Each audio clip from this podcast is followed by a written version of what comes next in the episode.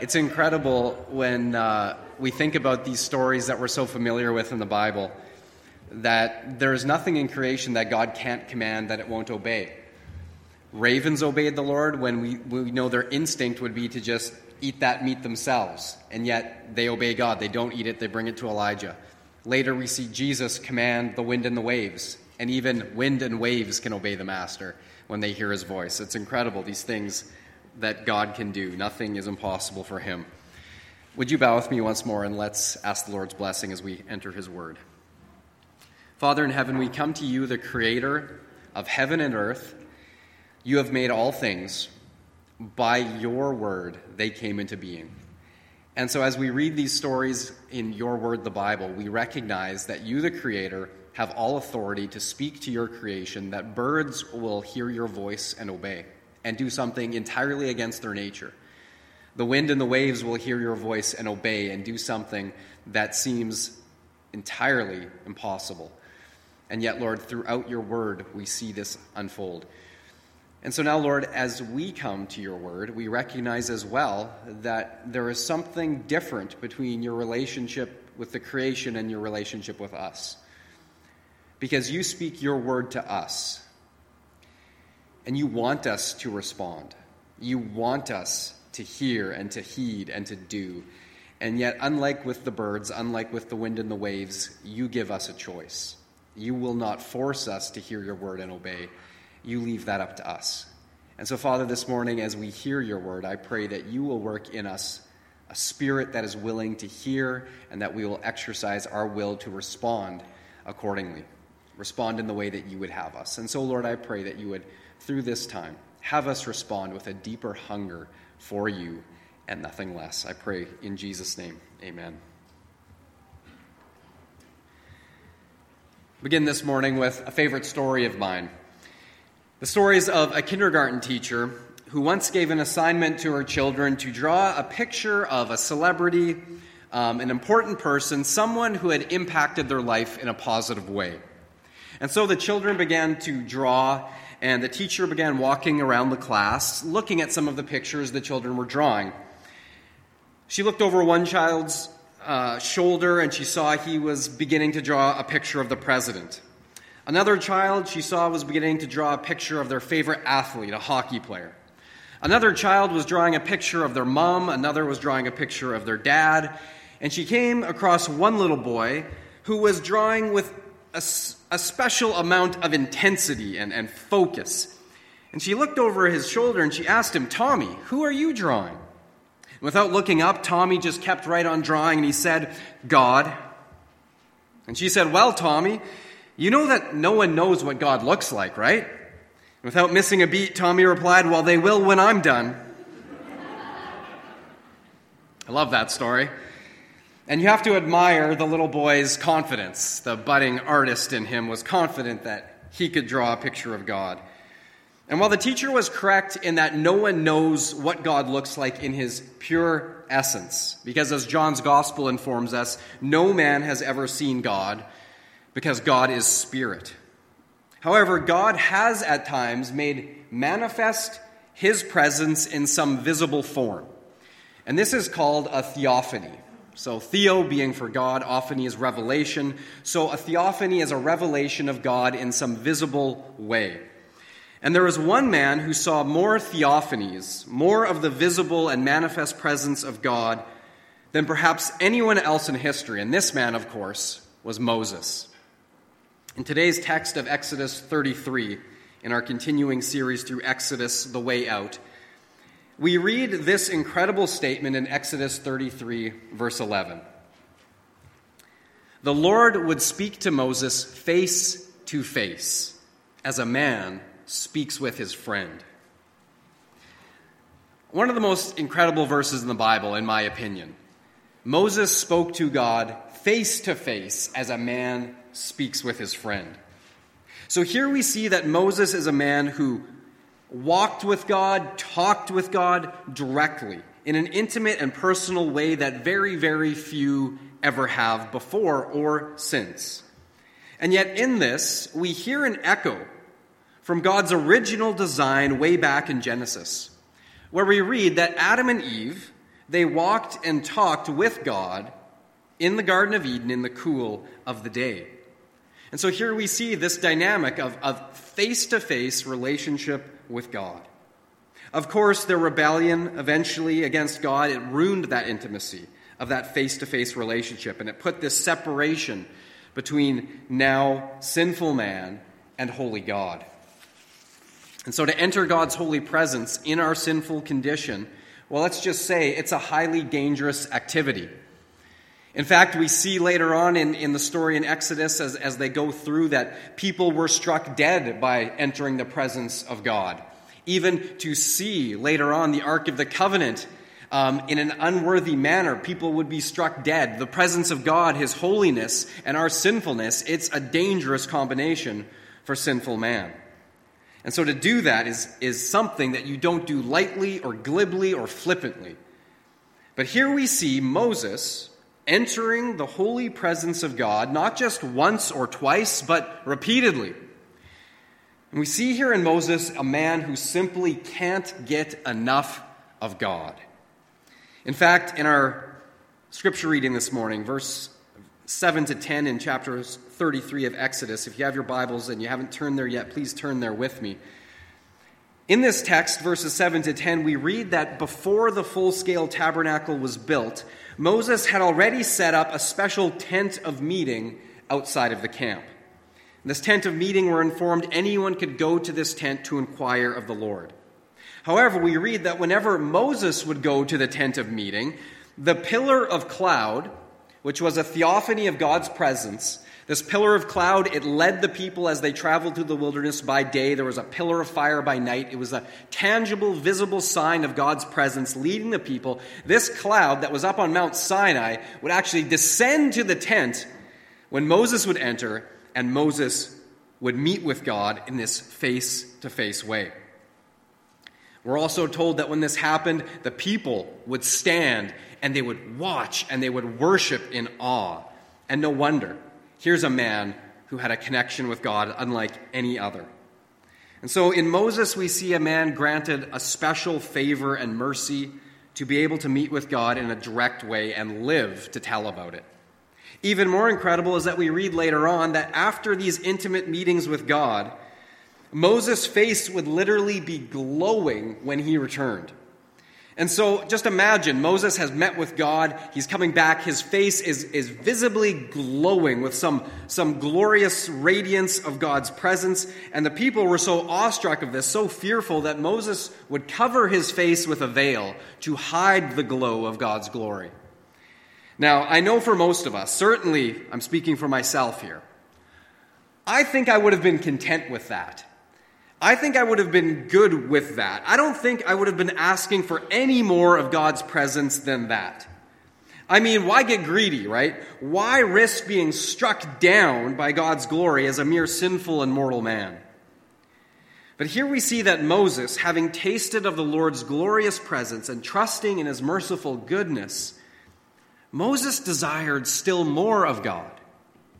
And in verse 18, we read this incredible statement then Moses said, Now show me your glory.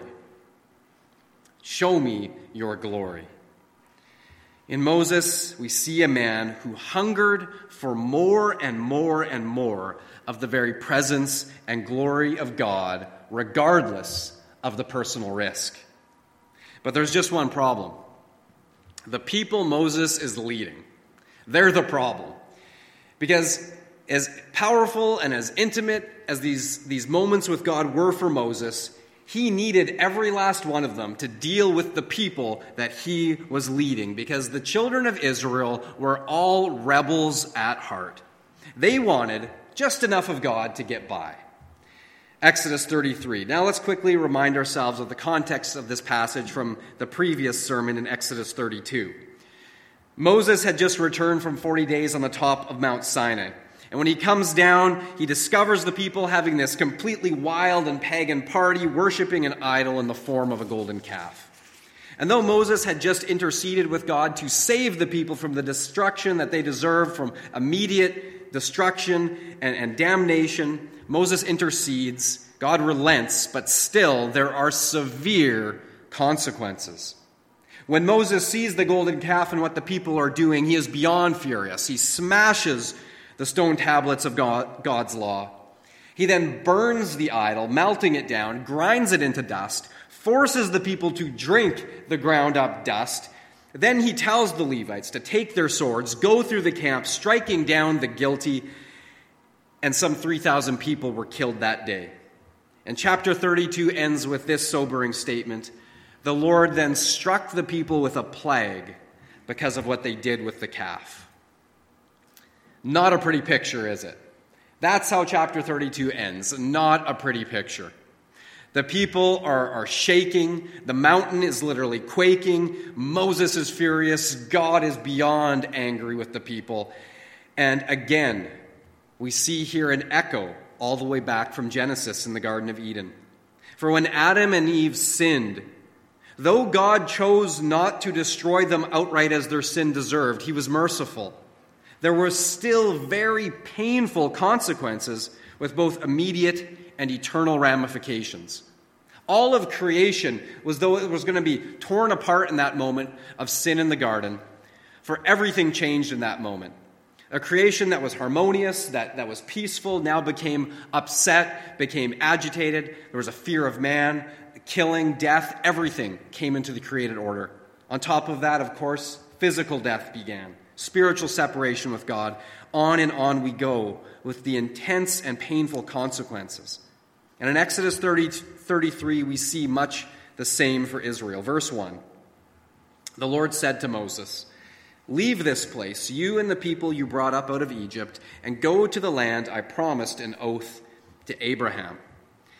Now, I want you to notice in this first verse that's very easy to skip over. But I want you to look at it again and take note that at this point, God is not even taking ownership of the people. He says to Moses, You and the people you brought up out of Egypt. this is God speaking, and he's saying to Moses, Yeah, you brought these people up. They're yours. You can have them. Now, of course, both Moses and God know full well that Moses didn't do that. Moses didn't send the ten plagues. Moses didn't part the Red Sea. Moses didn't send manna from heaven to feed the people. Moses did none of that. God did all of that. But it's helpful here to remember that God is also testing Moses to see how he would respond. Nevertheless, it doesn't change the fact that God is so fed up with the people at this point that the only reason he was still going to give them the promised land was because, as he says, his promise to Abraham. He's a promise keeping God. He'd made a promise to Abraham, and he says, For Abraham's sake, I will still do this, even though I am so disgusted with the people. Verse 2 I will send an angel before you and drive out the Canaanites, the Amorites, the Hittites, the Perizzites, the Hivites, and the Jebusites, all the ites. They're all getting driven out ahead of Israel. Sounds good, right? Then verse 3 begins Go up to the land flowing with milk and honey. So, in the light of Israel's flagrant rebellion, consider God's incredible mercy in his offer. Moses, listen, I'm going to send a powerful angel ahead of you. They're going to drive all the enemies out before you from the land so that you don't even have to fight. All you have to do is just waltz on in, take and enjoy the land flowing with milk and honey. So, how about it, Moses? Will you take the deal? Well, what about us? What about you? Would you have taken that deal? Sounds pretty good, right? It does it sounds like a very very merciful offer. I think most of us would have snapped that offer up. We would have jumped right at it. We would have thought, "Hmm, powerful angel, check. Defeated enemies, check. Getting the promised land without even having to fight for it, done. Where do I sign?" Sounds good. But there was something that God deliberately left out of the deal, and we keep reading verse 3. Go up to the land flowing with milk and honey, period, but I will not go with you. I will not go with you. Why? Because you are a stiff necked people, and I might destroy you on the way. Ouch! I mean, Think about this. God is literally saying to the people, You are so stiff necked, so rebellious that for your own safety, it's better I don't go with you because chances are extremely high you guys are going to blow it again, you're going to rebel again, and I'm going to have to destroy you. Whew. Sometimes the truth hurts, right? Sometimes it hurts. Sometimes it's so blunt and in the teeth, right in the nose, you just are reeling. Well, the people are reeling because God specifically tells Moses, Tell this to the people. And he does. And the next verse we read, the people are distraught. They are mourning because God said, I will not go with you. So think about the deal again God's offer. Complete victory and success, but I am not going to give you my presence. Now, would you still take that deal? Would you take it? Consider this modern day context your life. You can have your dream career and wild success. You can marry your ideal husband or wife if you haven't already. You can have it all great financial success. You can have popularity, fame, whatever your heart desires. Every good thing that you could possibly want, it's yours on a silver platter. All of God's blessings, but none of God's presence. Would you take that deal? Well, there's one man who wouldn't Moses. Moses would not take that deal. We jump ahead to verse 15. Then Moses said to him, If your presence does not go with us, do not send us up from here. Moses knew God in a personal, face to face, intimate way. And having tasted and seen of the Lord's goodness, of the Lord's mercy, of the Lord's glory, Moses was not about to settle for anything less and he replies to God's offer with this If you're not going, then I'm not going. I don't want your blessings without your presence. And what about us? Do we hunger for God that way? Or do we want just the blessings of this life, but God's presence is kind of an afterthought? What about us? Having tasted once of God's goodness, do we desire and seek more of Him? Or are we content with just the little bit that we've already received? Are we content with just enough of God's presence to get by? Well, there's a story told that when electricity first became available in this remote, remote rural area, one woman went to great trouble and great expense to have electricity run to and installed in her home, the first one in the whole area. And a few months after the wiring was installed and the power was turned on, the power company noticed that the home didn't use very much power at all. Fearing that there was a problem, the company sent out someone to read the meter and to check to make sure that everything was working properly. And so the meter reader went there and he saw that the power was indeed working properly. And so he asked the woman who had paid for all of this, Do you use the electricity in your home? The woman replied, Well, of course we do. We turn it on every night long enough so that we can see to light our lamps. Then we turn it off. Think about that for a second. Great expense to get this electricity in her house, to get the lights on, and, and use it just long enough to get light to do things the old way without the power and just light those old kerosene lanterns. Crazy, right? None of us would do that. No, none of us would be so, so foolish to just go to all that work to use just enough to get by and do the rest the old way, would we? Would any of us do that with our spiritual lives, with, with the Lord? Would any of us come to the Lord for salvation and then say, okay, Lord, thanks for saving me, but I got the rest from here? Would any of us be so foolish? We flick on the light for a Sunday morning worship service. We flick on the light for a quick prayer or maybe a Bible verse here or there. But then just as quickly, we flick the light right back off again and go back to living the majority of our lives the old way.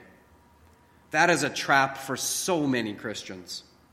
The hunger for more of God's presence and glory is mostly absent. This was Israel's approach to God. They wanted God's presence with them, but at a safe distance.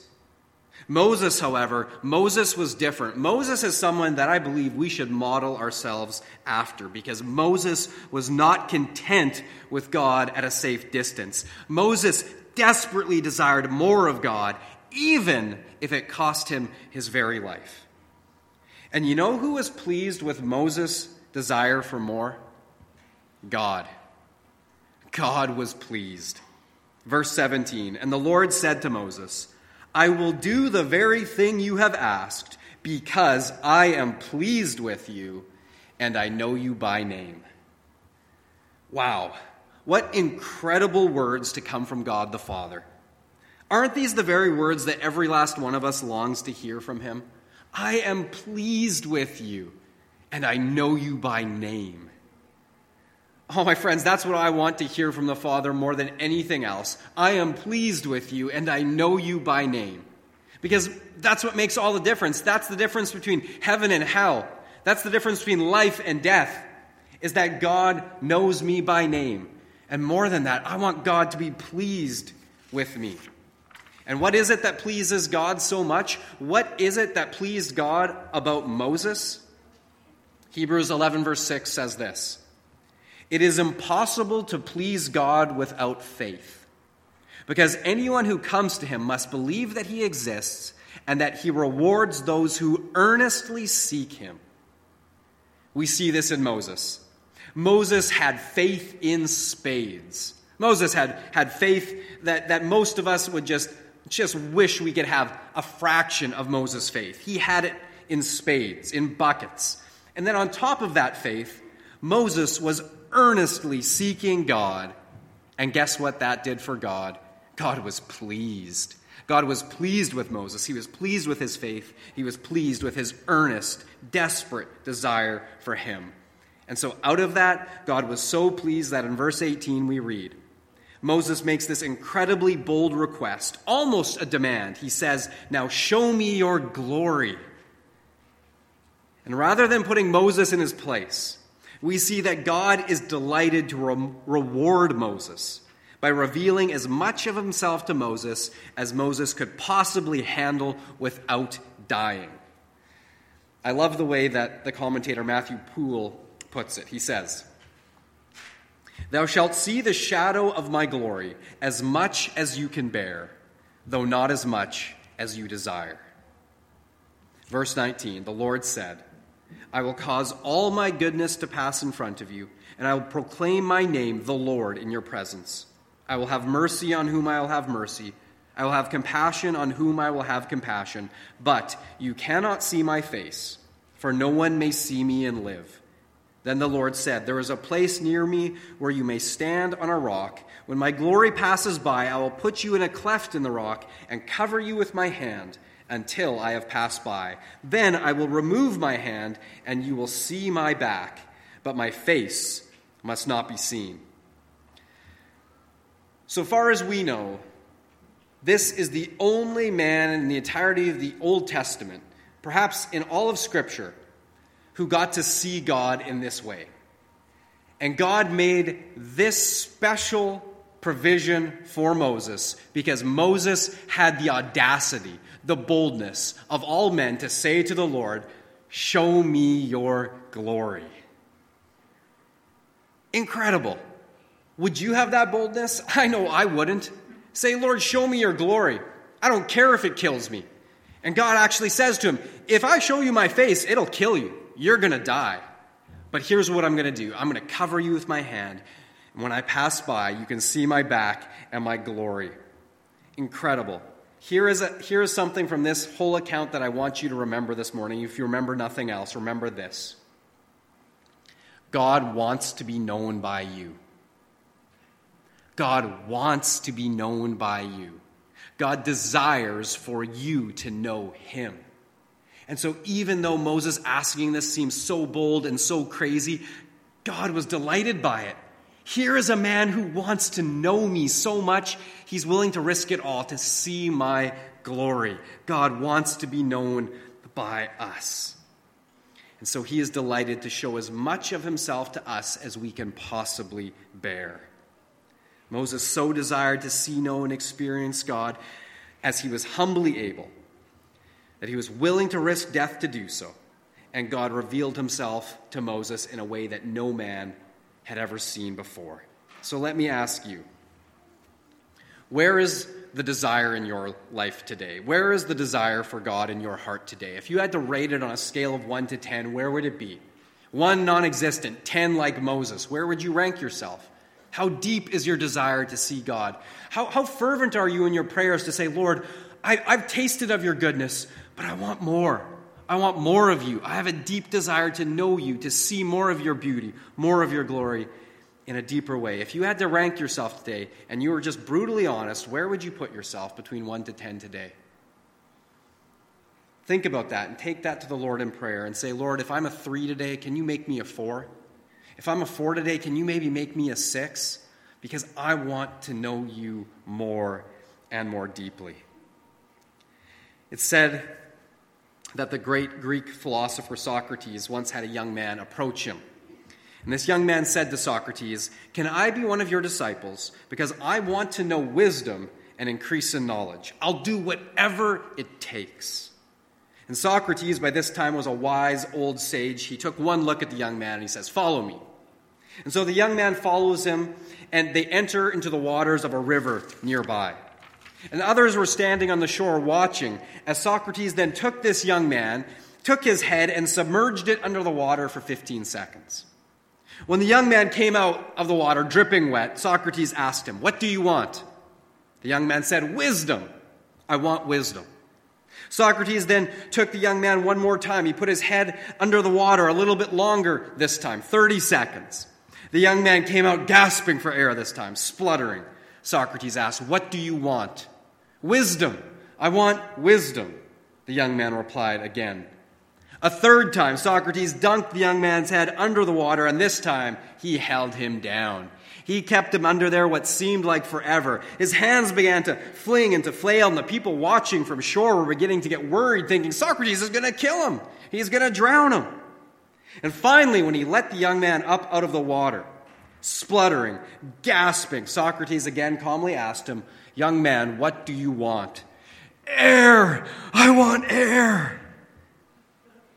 To that, Socrates replied, When you desire wisdom, like you now desire air, you will have it.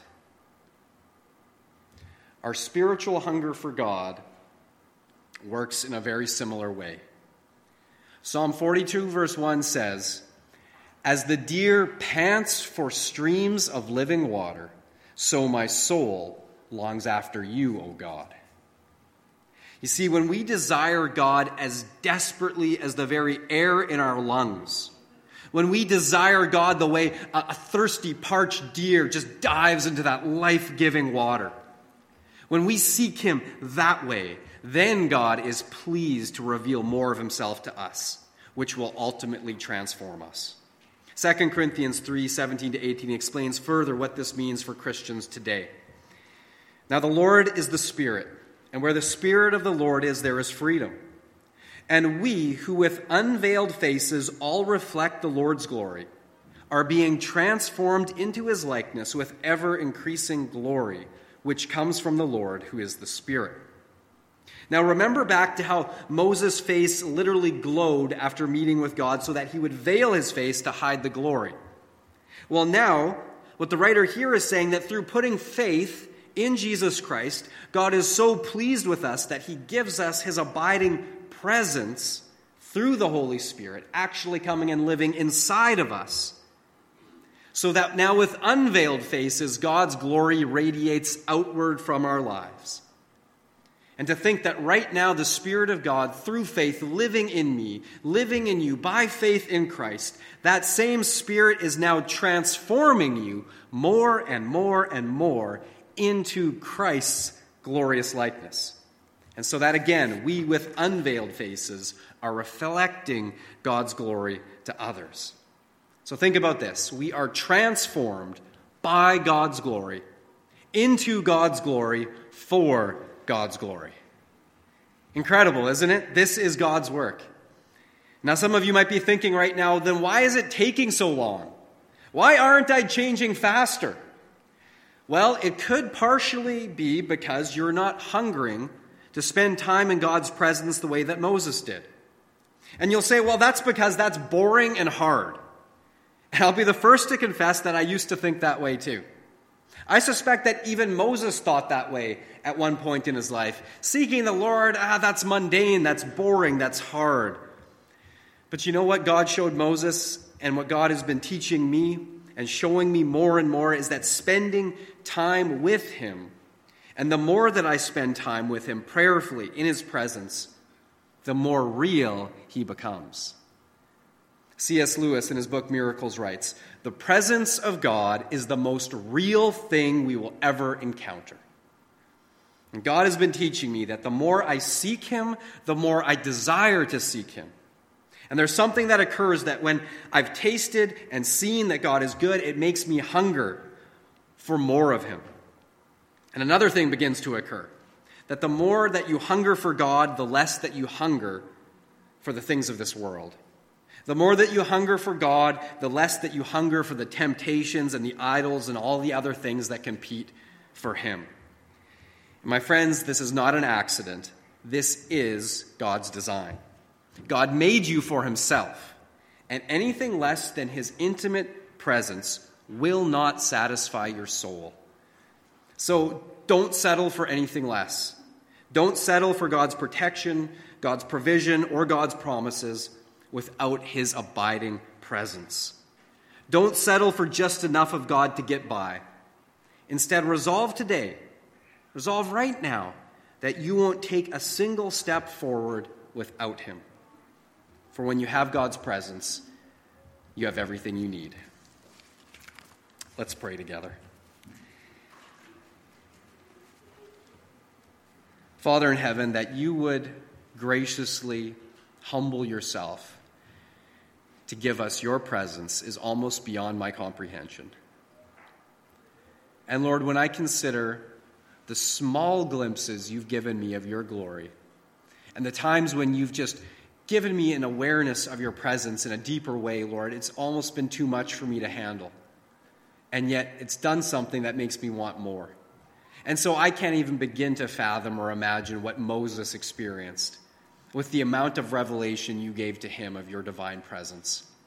And yet, Lord, even as I begin to consider it, it does something inside of me. It stirs in me a desire to be more like Moses and to seek you that way. And so I pray, Lord, that as we have come under your word this morning, as we have looked at the example of Moses, I pray that by your Spirit, you would begin stirring in each one of our hearts a desire to be more like Moses, and that we would desire you in a deeper way. I pray, Lord, that as we do this, as we desire you, as we seek you in faith, we know that you will be pleased by that and that you will be pleased to reveal more of yourself to us in your gracious way. And so, Father, I pray that you would reveal more and more of yourself and your beauty and your glory to each one of our lives so that our lives now, with unveiled faces, may reflect that glory back to the world and back to you. For we pray this all in Jesus' name. Amen.